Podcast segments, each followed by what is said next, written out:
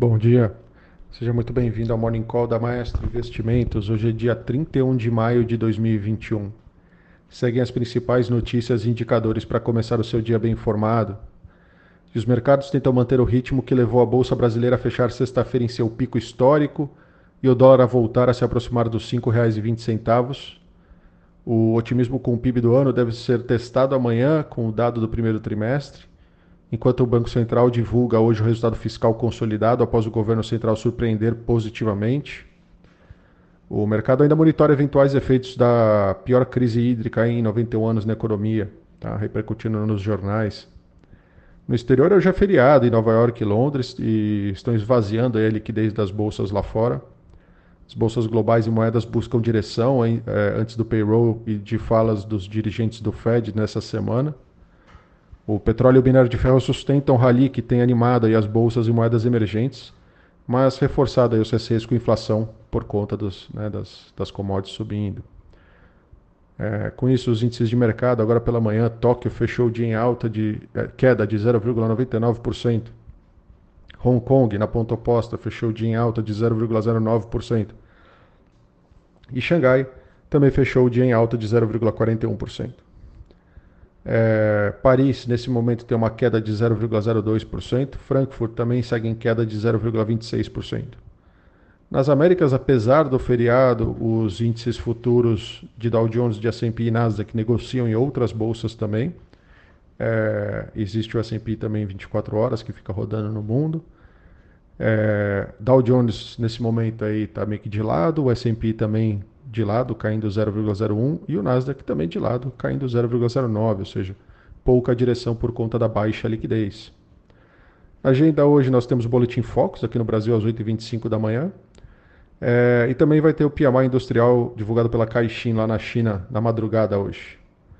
No destaque internacional noticiário, então já falando de China, o PMI composto final lá na China passou de 53,8 no mês passado, em abril, para 54,2 pontos nesse mês, agora em maio.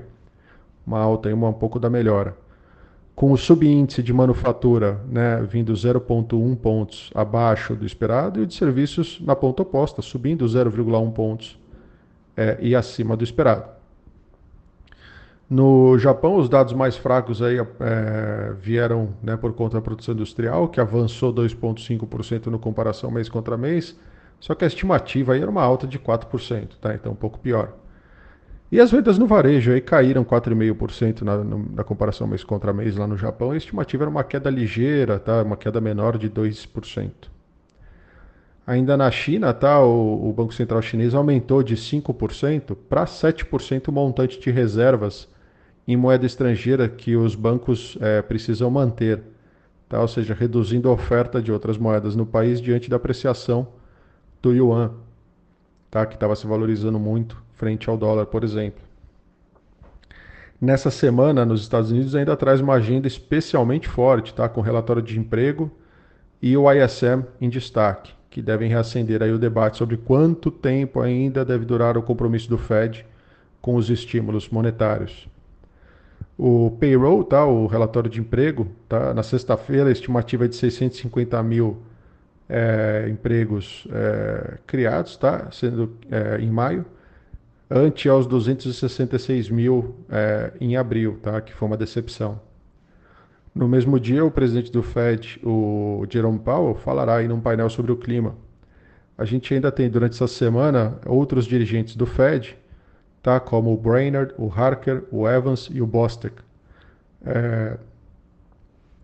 Para completar, a gente ainda tem a Yellen falando num encontro do G7 e uma reunião da OPEP na terça-feira para discutir petróleo. No Brasil, poucas coisas, os jornais repercutem a grave situação hídrica do país. A ANEL anunciou que o país contará com a bandeira vermelha 2, patamar a partir de junho, a sua energia mais cara.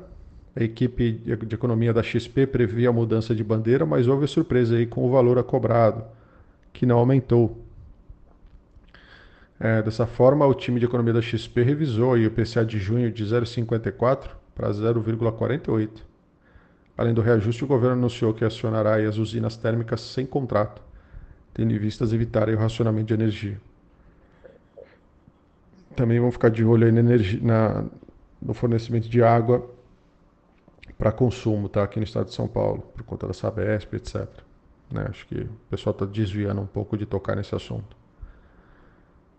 No sábado também, tá? O governo assinou o decreto liberando metade aí dos 9 bilhões de reais dos recursos bloqueados no orçamento, tá? Ou seja, 4,5 bilhões. Isso já era esperado, tá? No relatório trimestral. Também tem a Folha de São Paulo aí dizendo que o Ministério da Economia estuda financiar aí 6 bilhões de reais para o programa de empregos a jovens por fora do teto dos gastos, sem dar nenhuma base para isso.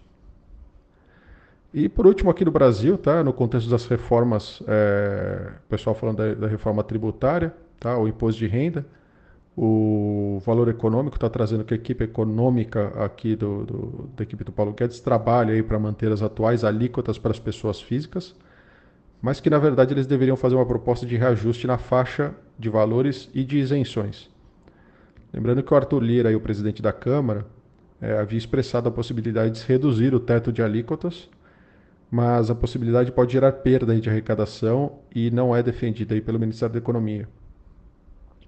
O texto mais amplo aí sobre a reforma no âmbito do imposto de renda ainda está em discussão e faz parte aí da estratégia de fatiamento da reforma tributária. Então por hoje é só. Bom dia, um abraço e bons negócios.